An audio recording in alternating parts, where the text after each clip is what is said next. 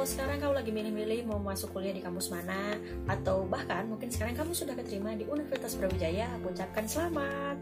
Nah, kalau kamu kuliah di Universitas Brawijaya, kira-kira cuma kuliah aja atau ngapain aja ya? Nah, jadi di Universitas Brawijaya ini kamu nggak cuma bisa kuliah aja. Nah kalau misalnya dulunya kamu itu orang yang aktif banget ikut osis, ikut uh, PMR dan lain-lain waktu SMA, terus kamu pengen tetap aktif pengen tetap aktif di luar perkuliahan atau di luar akademik, kamu juga bisa ikut ekstrakurikuler di kampus ini, namanya UKM Unit Kegiatan Mahasiswa. Atau kalau seandainya nih selama masih SMA saking sibuknya di sekolah sampai nggak bisa sempat ikut ekstrakurikuler dan kamu pengen banget mencobanya saat kuliah ini, maka kamu bisa mencobanya di Universitas Brawijaya.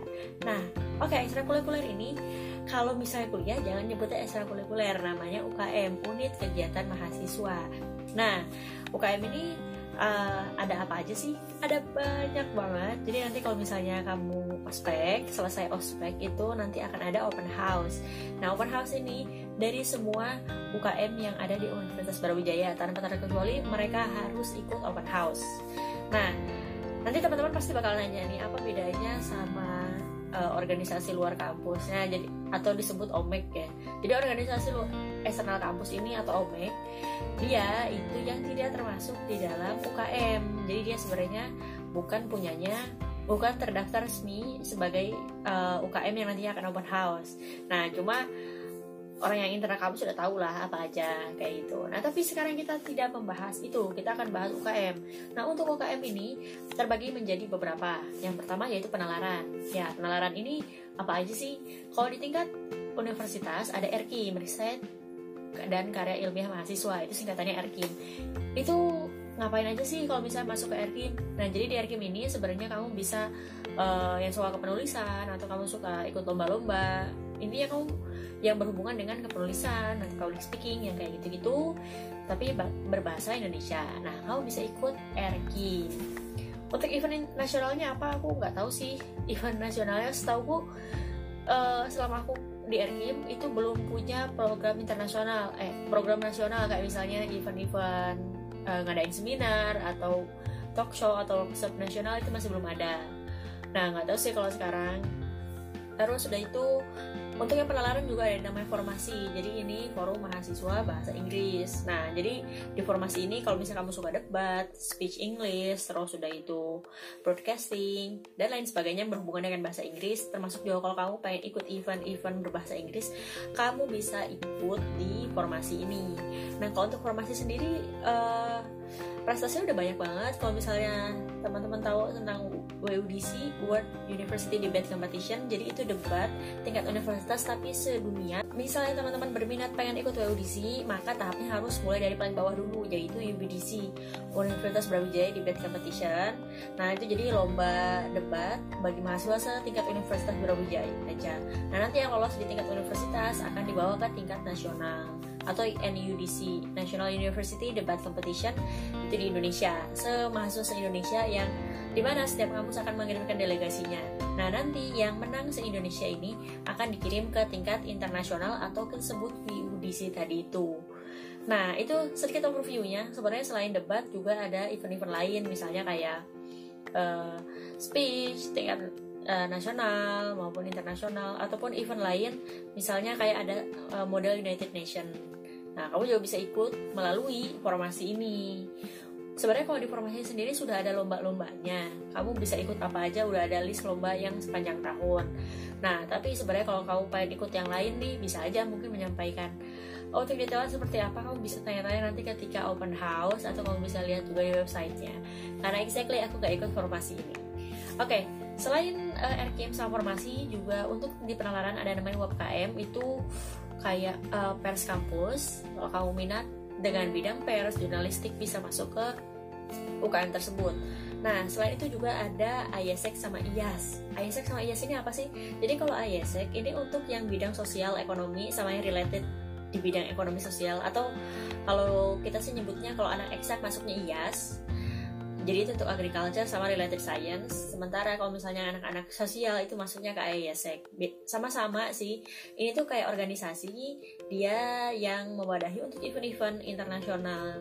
Nah ini tuh kayak ya kumpulan mahasiswa eksak maupun mahasiswa uh, sosial yang dia jaringannya tersebar di seluruh dunia.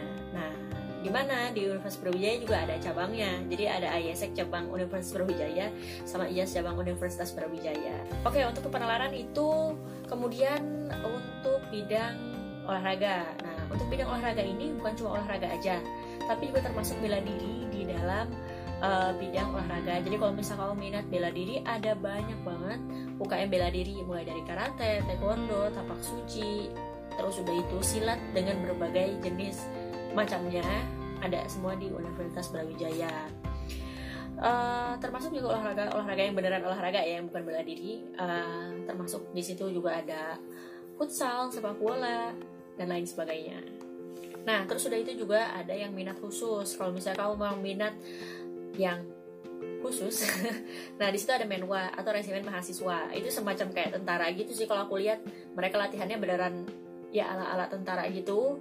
Terus mereka juga dapat seragam menwa yang kalau bisa kamu lihat mungkin mirip dengan seragam tentara. Tapi itu resimen mahasiswa. Terus udah itu juga ada KSR atau Korps Sukarela.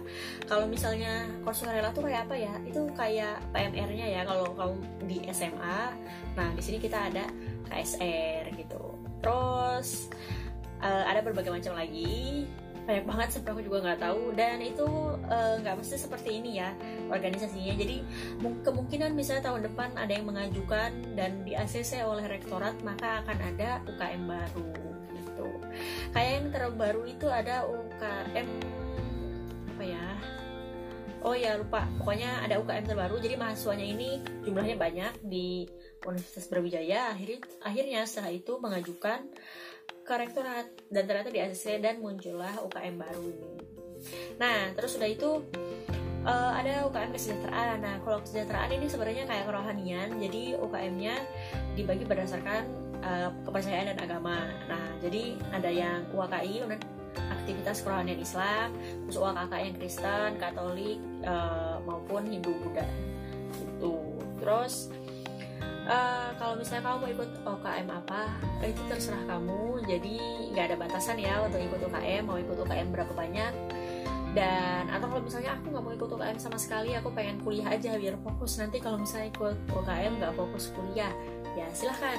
Semua terserah kepada kamu.